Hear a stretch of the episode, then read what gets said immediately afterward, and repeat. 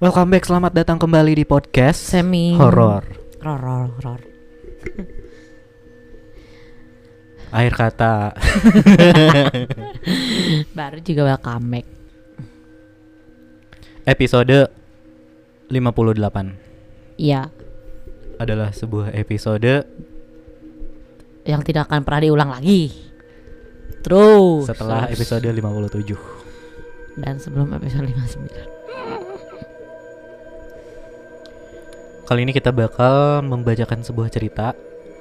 Cerita Mm-mm. apa nih? apa tuh? Cerita horor lah, Iya, masa iya. cerita lucu.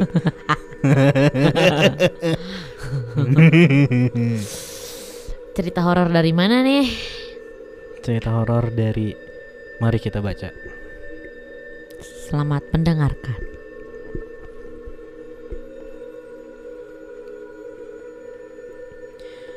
Perkenalkan, namaku Andira. Ceritaku ini terjadi ketika aku masih duduk di bangku sekolah SMA. Kejadiannya adalah pada hari Rabu, saat ekskul basket berlangsung. Seperti biasa, latihan selalu dimulai dengan pemanasan terlebih dahulu. Saat itu, pelatih ekskul basketku meminta untuk kami melakukan pemanasan dengan berkeliling lapangan sebanyak tiga kali. Dan sialnya, pada saat itu, aku tengah dalam keadaan haid.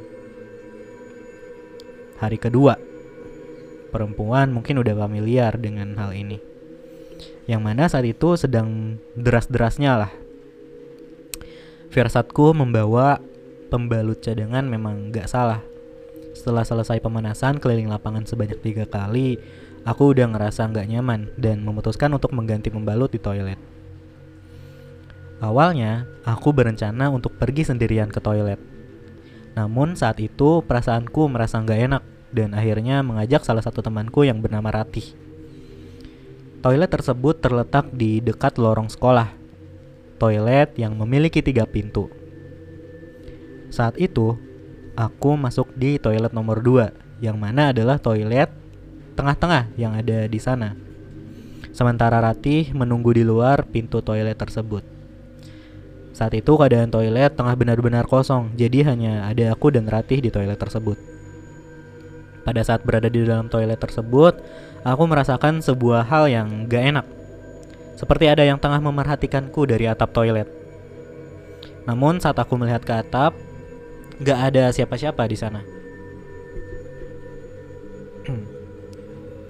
Aku pun kemudian bergegas. Setelah selesai mengganti pembalut dan keluar dari toilet tersebut, aku nggak menemukan Ratih berada di depan pintu toilet. Dia justru menunggu di lorong sekolah. Lo lama banget sih, pakai nyanyi-nyanyi segala. Nyanyi. Bukannya lo ya yang nyanyi-nyanyi gak jelas di luar toilet. Saat perjalanan menuju toilet, Ratih memang terdengar bernyanyi lagu yang seingatku waktu itu adalah dia bernyanyi lagunya Virgon. Hmm. Gue nyanyi pas di jalan lorong doang, pas di toilet mah enggak, ungkap Ratih. Lo kali yang nyanyi-nyanyi gak jelas. Gue gak nyanyi, sumpah. Gue pikir itu lo. Saat itu aku tengah mengganti pembalut di dalam toilet. Aku memang mendengar suara wanita tengah bernyanyi.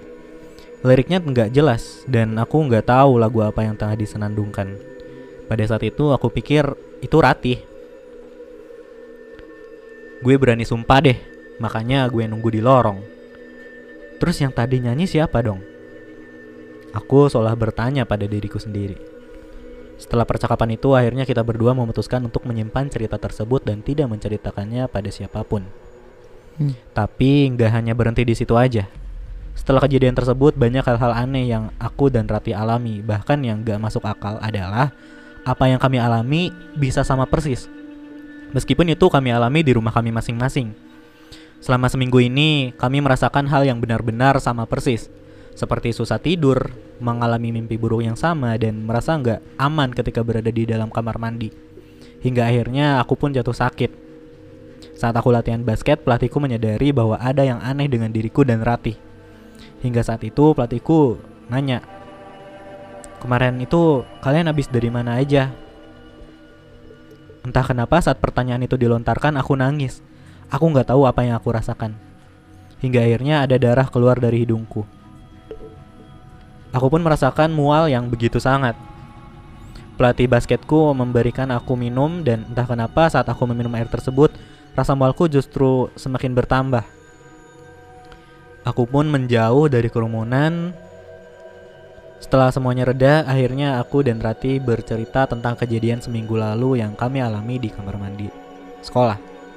Tentang kami berdua yang mendengar suara wanita bersenandung di dalam toilet. Dan cerita-cerita yang kami alami di rumah, di situ kami ceritakan.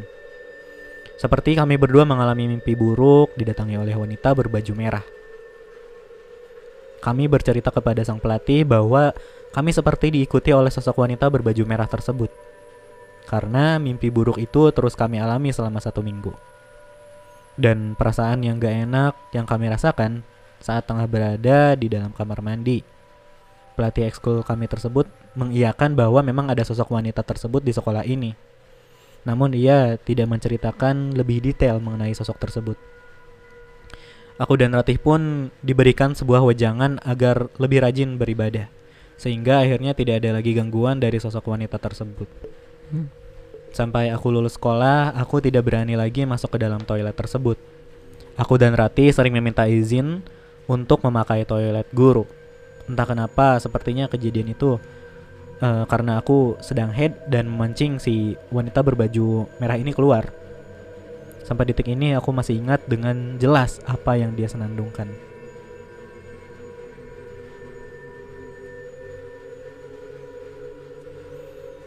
Sekian cerita dari aku. Semoga dapat diambil sisi positifnya. Amin. Terima kasih. Amin. Terima kasih. Sama-sama. Agak gantung ya ceritanya. Mm-mm. Cuman ini sih agak serem ya.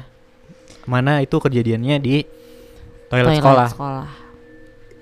Nih buat kalian cewek-cewek nih yang lagi keadaan datang bulan Mm. dan apalagi hari pertama hari kedua itu kan lagi ngucur banget ya ngocor Kok tahu sih? lagi deres banget Kok tahu sih? iyalah tahu terus eh lebih baik kalian berhati-hati kalau kalian lagi aktivitas di luar dan lagi periode head di hari-hari pertama gitu hari pertama kedua Ketiga. lebih baik kalian membawa Pembalut cadangan. pembalut cadangan dan pembalut inti ntar ada substi- Mabok. substitution dengan nomor punggung yang berbeda dan Iya, kalau bisa tuh ngebuangnya tuh gimana nih menurut lo? Menurut si pembalut bekas? Ya saran gue sih sebenarnya gue jarang banget ya ganti pembalut di luar Hmm. eh di luar kayak di WC-WC umum tempat-tempat umum kayak gitu jarang banget. Gue lebih mending eh lebih mending. Lebih memilih? Lebih mending milih buat ke rumah teman dulu. Lebih memilih mending? Lebih memilih mending di numpang ke rumah teman dulu yang emang sekiranya deket dari eh, lokasi yang lagi kita tempatin diamin gitu. Nah jadi kalau gue tuh sebenarnya kalau misalnya tips and trick enggak juga sih. Sebenarnya kalau misalnya pembalut tuh gimana kitanya juga? Ada yang kayak ngebersihin dulu dicuci kayak gitu ada yang emang langsung buang. Kalau Hmm. gue tipenya cewek yang suka bersihin dulu pembalut pakai sabun pakai deterjen pakai pewangi bahkan pewangi pakaian yang Hmm. eh, ya softener kayak gitu. Itu kalau iya lanjut dulu lanjut dulu. Ya kenapa tuh? Kalau apa tuh? Kalau langsung dibuang ada tuh. Misalnya langsung dibuang ke tong sampah nih. Yap. so ada oknum-oknum yang memanfaatkan pembalut ini Mm-mm. buat mabok misalnya. Ya. sempat ada kasus kan? Masa? Sempat dengar oh, Mabok, pakai pembalut sampai meninggal. Idih di oplos dicampur gitu campur-campur gitu. Diminum? Iya. gila. Sumpah.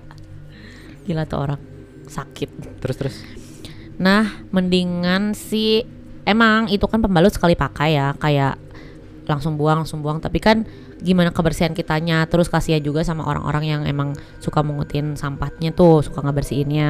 Benar. jadi lebih baik kita mencegah lah daripada kita harus menanggung semua resikonya. Kayak eh, ada mitos kalau kita buang pembalut sembarangan eh, dengan keadaan yang tidak bersih pasti itu pembalut ada yang jilat katanya nanti Benar. kita tiba-tiba sakit gitu sempat ada cerita-cerita seperti itu Mm-mm. berseliweran Nah, jadi makanya buat kalian cewek-cewek nih, saran gua sih sebenarnya eh lebih baik cuci pembalut dulu, seenggaknya kalau nggak bersih-bersih juga wangi, nggak ada bau darah sama sekali kalau bisa, Hmm.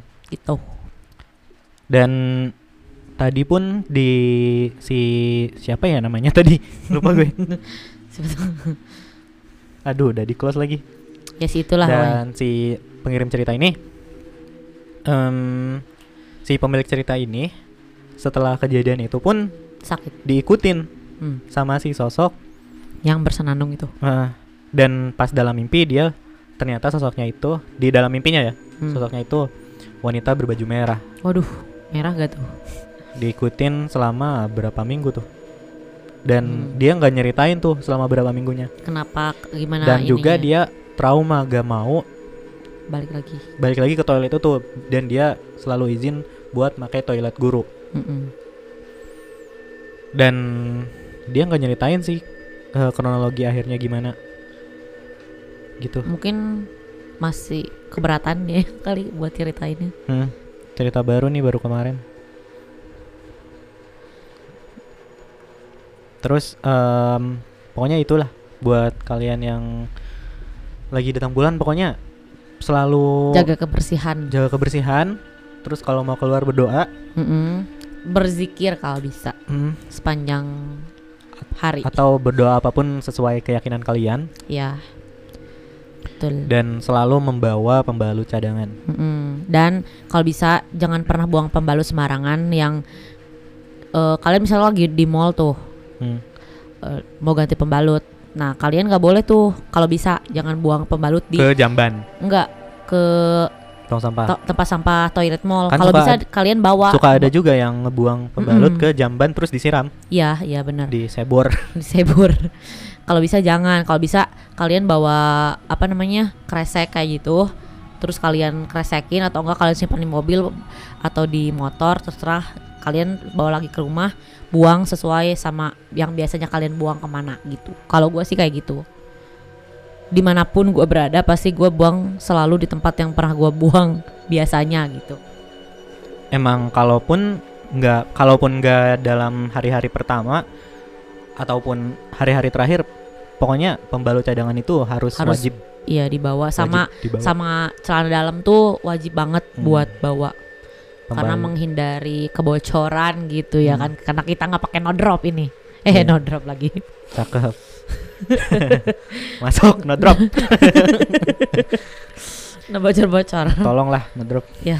dan itulah intinya wajib Hmm. membawa pembalut cadangan pembalut inti pelatih staff pemain-pemain lain Eh, mungkin di episode 58 nggak akan panjang-panjang. Panjang karena si cerita pembalut ini cukup pendek ya tadi. Iya. Dan udah ada di Indonesia pun 2022 tahun ini ya bakal Iya. ada pembalut-pembalut dunia yang ke Indonesia sudah ada sirkuit baru di Mandalika. Pembalap. Pembalap. Pembalap bos. Gimana kalau pembalut balapan nah ini bisa jadi nih. Kalau lo gabut cobain deh. Si gabut banget gue. si gabut. Oh ya, ini juga siapa tahu nih dari cerita ini kalian yang cewek-cewek punya eh, Pengalaman? pengalaman tentang pembalut, boleh tentang komeng-komeng komen-komen di bawah di bawah mana nih? bawah Bawah. meja Boleh banget mau cerita panjang, cerita pendek terserah. Pokoknya Hmm. kalian kasih tahu kita aja, bas- pasti kita bakal bacain. Gitu. Oke, buat kalian yang pengen kirim cerita, Yap. boleh kirim ke podcast semi horror at gmail.com atau DM di Instagram kita at podcast semi horror dan kalau mau Ataupun kalian bisa klik link di bionya Instagram kita at podcast semi horror. Jangan lupa follow Twitter kita juga di at pod underscore semi horror dan kita juga udah punya TikTok at podcast semi horror ya. Iya. Dan di situ kita bakal mulai em, konten-konten lah dikit-dikit lah sedikit kalau gabut Ya kalau kalau ada waktu. ada waktu. Anjay, si sibuk banget gue. Mungkin episode 58 gak akan jangan panjang-panjang. lupa juga Yes. subscribe YouTube channel Podcast Semi Horror dan Betul. jangan lupa juga komen-komen di bawah saran kalian ataupun kalian mau cerita di kolom komentar juga nggak masalah. Kalian juga sudah bisa mendengarkan kita di Noise. Noise. Di situ sudah bisa komen-komen. Ya, Jangan lupa subscribe juga kita di Noise. noise, noise, noise. Itu dia tadi episode 58 akhir kata Aziz pamit. Yunda pamit. Stay safe, stay healthy and Stay with Podcast Semi Horror. tetap dengarkan podcast Sem. horror. Bye bye.